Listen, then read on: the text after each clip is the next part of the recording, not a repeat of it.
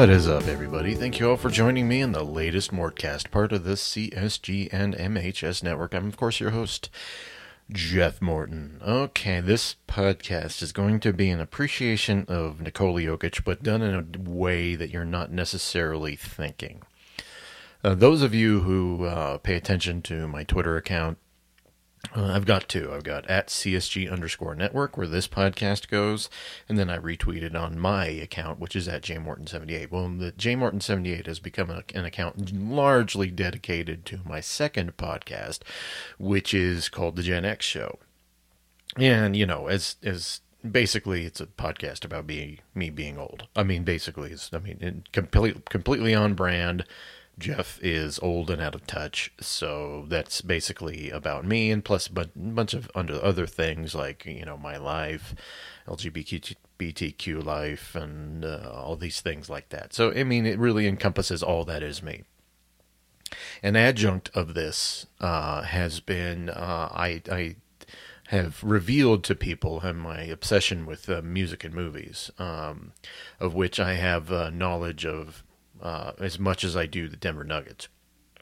And uh, I the joke about this all the time, but it's semi true. I guess I'm semi joking. Is that um, my knowledge of all this trivial stuff regarding the Nuggets and all this other music and, and movies has pushed out all relevant knowledge of functioning in life. Um, so maybe that's been my issue here, and, it's uh, we could I could talk, probably sit on a couch and, and, and talk about that for ages. But the point is, I last night after the Nuggets beat the Kings, uh, that to go to 22 and 11, and they're sitting atop the Western Conference, uh, and as uh, the had the best record record in the Western Conference and the second best record in the NBA. Um, they're tied with the Bucks for that. The um, an analogy came to me that you, a lot of you are not going to get, but I will do my best to explain my analogy with Nikola Jokic and a famous director who happens to be my favorite director. But uh, they come together in a way that you aren't expecting. Um, I'm first. I'm going to talk about Jokic in his year so far, and how spectacular it has been for him to do what he is doing a year after he won his second MVP. You know, we can talk about the 40 point games. We can talk about the 40, 40 27, and whatever he got, uh, 10 that he got that one time, which was topped by Luka Doncic last night in a spectacular game against the New York Knicks. Um, we can talk about all of that, but we can also talk about how he's doing it in a way that people can't compute. And I've I said this years ago uh, about him is that he they people particularly Americans and we are very visually based. We look at someone like Jokic and we just don't think of him as a guy who should be dominating basketball games. This is a this is a American thing. We we just we just can't get it out of our heads that he doesn't look like a guy who should be dominating basketball games. Dirk had this a little bit. Um, there are other players who have had this. Um, this, I mean, Tim Duncan was another one who didn't look like he should be dominating basketball games. It's just we have trouble with this. But with those guys, we kind of accepted it a little earlier than we have with Jokic. Jokic won his second MVP, and people still don't believe it. Um, there's sometimes people are ahead of the curve. They are they are ahead of where they the rest of people are. Even though they're they arrive at the right time, mentally we aren't ready to accept them. And that is basically Nikola Jokic. Nikola Jokic is doing things that um, we have never seen before, but he's doing it in a way that is completely un- unassuming, unpretentious, and uh, aversion, ba- basically this well-known aversion to being ha- bathing in accolades, which is a thing that and, and another thing that we as Americans do not understand. Uh, it computes to us to see Joel Embiid really trying to win his uh, and win an MVP. It means a lot to him. We, we we can understand that. We can understand that with Luka Doncic. We can understand someone really wanting that personal glory, which does not take anything away from what they're trying to do for the team. But, but we are used to it. We're used to the show. The NBA is about the show.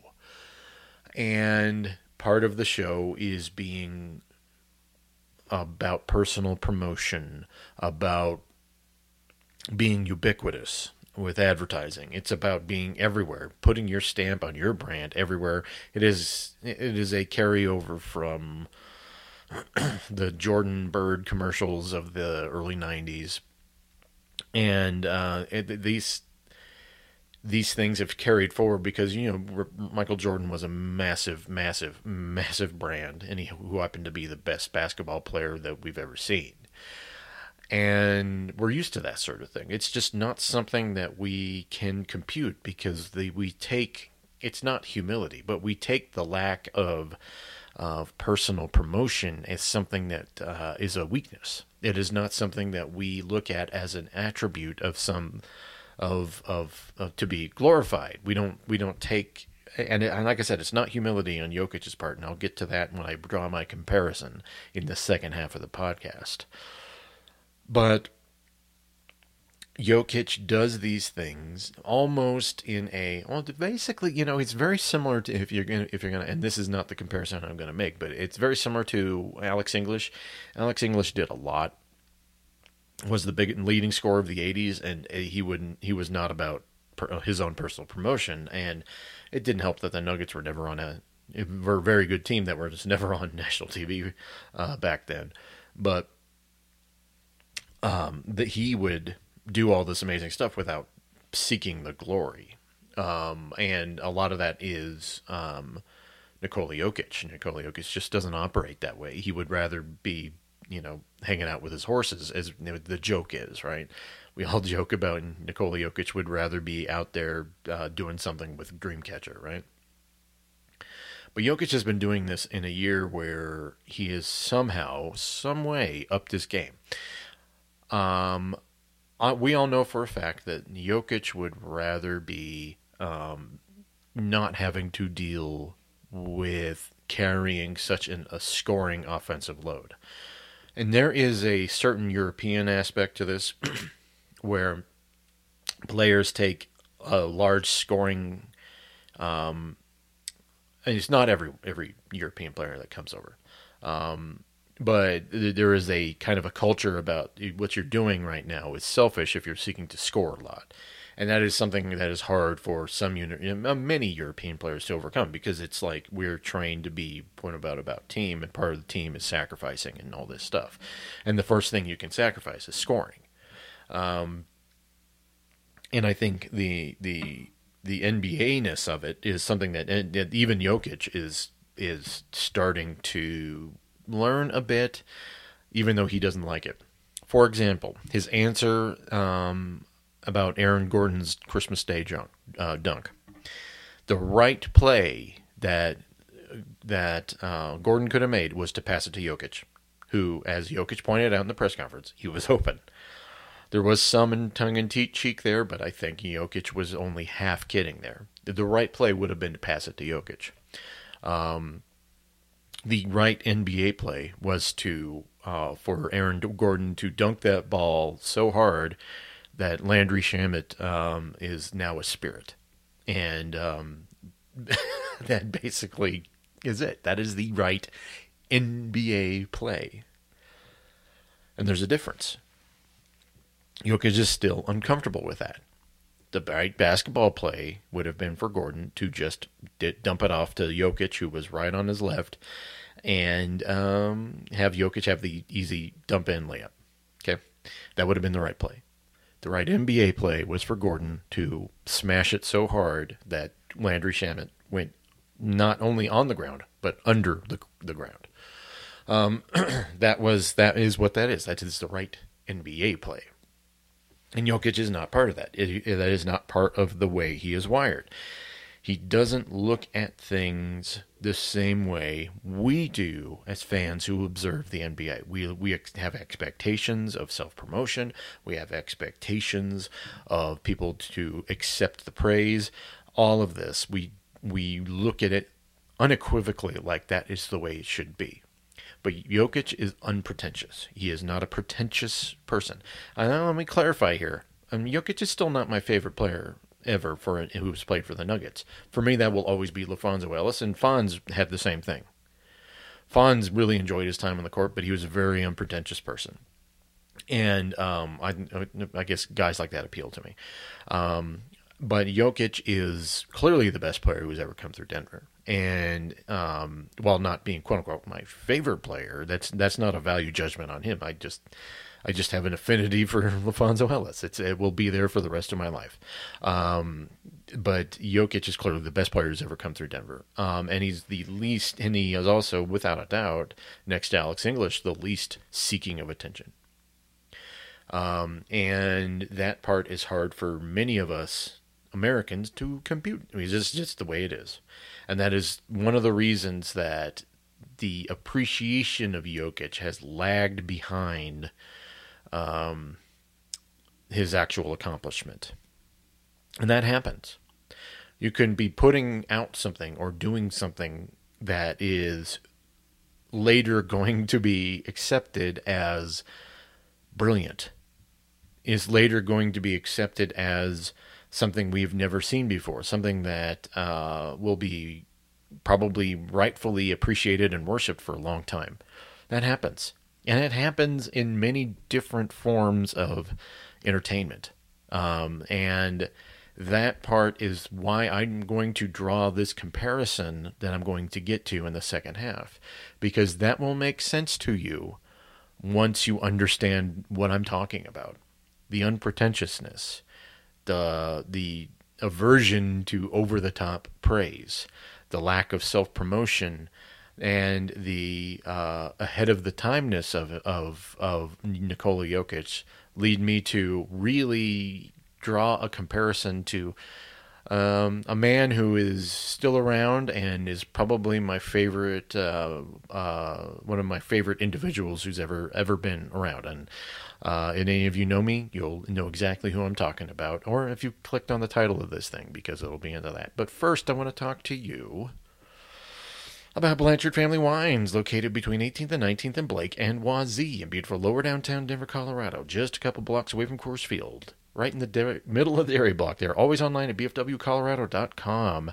Uh, there's a new branch in Fort Collins. If you're up there up north and you're listening to this, go check them out. Look up BFW Colorado and click on the Fort Collins uh, page, and you'll be directed to where you can go to get your stuff there. Or you can uh, go, if you're in Denver, you can go down to the one in the Dairy Block, which is uh, my preferred place to go. I don't make it down as often as I would like to, but there is great selections of wines. Um, you know, we're coming up to New Year's. This is the last CSG of the uh, of 2022 so why don't you just go down and uh, tell tell them that uh, Jeff Morton sent you down there and get yourself some get some wine, get some great wine, get some reds, whites, blends, uh, uh, rosés, uh, and local Colorado wines. They have their own wine from Sonoma County that they make. Anything that you need to in the best wine bar in Denver. Once again, they're located between 18th and 19th and Blake and Wazee in beautiful lower downtown Denver, Colorado, just a couple blocks away from Coors Field, right in the middle of the dairy block. They are always online at BFW Denver, excuse me, BFW Colorado. That's the second time I made that mistake.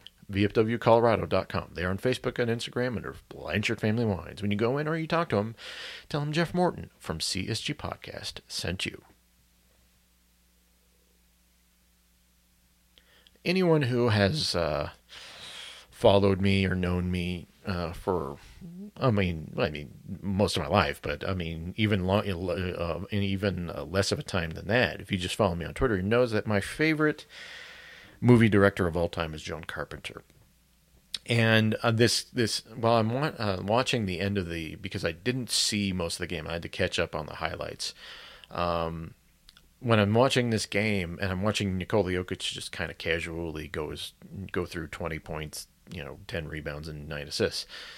And it occurs to me the lack of pretentiousness, uh, the the head the ahead of his timeness, the appreciation later part, is really like John Carpenter. Carpenter, um, other than Halloween, which once again was a movie that was appreciated a little later than it should have been. Um, it was released in 78 and it really gained traction in, a year later in, in 79 no maybe not a year but you know into 1979 um, a guy who uh, from 1976 to 1988 and had one of the greatest streaks of, of movies you have ever seen ever. Um, it, it's a, a streak so consistently good that it was it uh, it ranks up there among the best in movie history but each and every mo- one of those movies, aside from Halloween, wasn't appreciated until later. I'm talking Assault on Precinct 13, Halloween, The Fog, um, uh, Escape from New York, The Thing, obviously, um, Christine, Starman, Big Trouble in Little China, Prince of Darkness, and They Live. I mean, eh, that streak of movies for 12 years ranks among the best ever for any director. And it is wasn't appreciated until much later. And the lack of pretentiousness in his movies, I think, is what what appeals to me about John Carpenter. But his movies were so excellent and so consistently good that he has such an amazing oeuvre of of of you know, just like it's like having a resume out there and someone looking through it and goes, "Oh, you did this, you did this, you did this." it's the same thing with Nikola Jokic. Nikola Jokic has back-to-back MVPs. Um, and has lifted a Denver Nuggets team that uh, you know had went through the wilderness after Car- Carmelo Anthony was traded, and has accomplished something that basically we haven't seen. Um, and it's a streak of goodness that is only getting better. And like my boy JC, there is just a, a, a, lag in appreciation. And some of that has to do with both men's lack of pretentiousness. Carpenter famously hates it when people intellectualize his movies. Um, there's a there's a great interview he did from 1978 when on the set of Halloween where he says he hates pretentiousness in all its forms, and you can tell it uh, just like it's so obvious when you watch his movies. The guy's what you see is what you get. Um, he doesn't look for subtext aside from one, maybe two movies in his canon.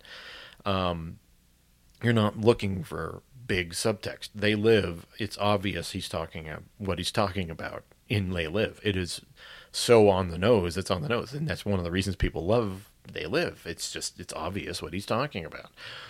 Um, that is what he is, but it's so good people do not appreciate him until later because it is sometimes people do things that are either ahead of their time or are released at a time when the public can't appreciate what is being accomplished. And John Carpenter did that from 76 to 88. And what's happening right now with uh, Nikola Jokic. And I, I think, you know, Carpenter has become mythologized and he's legendary and uh, people appreciate him in 2022 going into 2023 probably more than he ever had in his career while he was making movies. Of course by the by the time the 90s hit the, the consistency is not as good. I happen to enjoy every movie i've seen from john carpenter but it uh, it was like a, a, a, basketball and he will appreciate this as john carpenter is notoriously a, a huge nba fan. Um, it's kind of like a player getting to the end of his career and um, he's not as consistently good.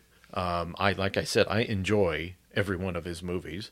Um, I think I even like parts of Ghost of Mars, folks, um, and that's that's how big a John Carpenter fan I am. Um, and I I think that there is a there is a unpretentiousness that followed him even through the latter half of his career. He did two episodes of a of a Showtime series called Masters of Horror, and I, I highly suggest you check that out.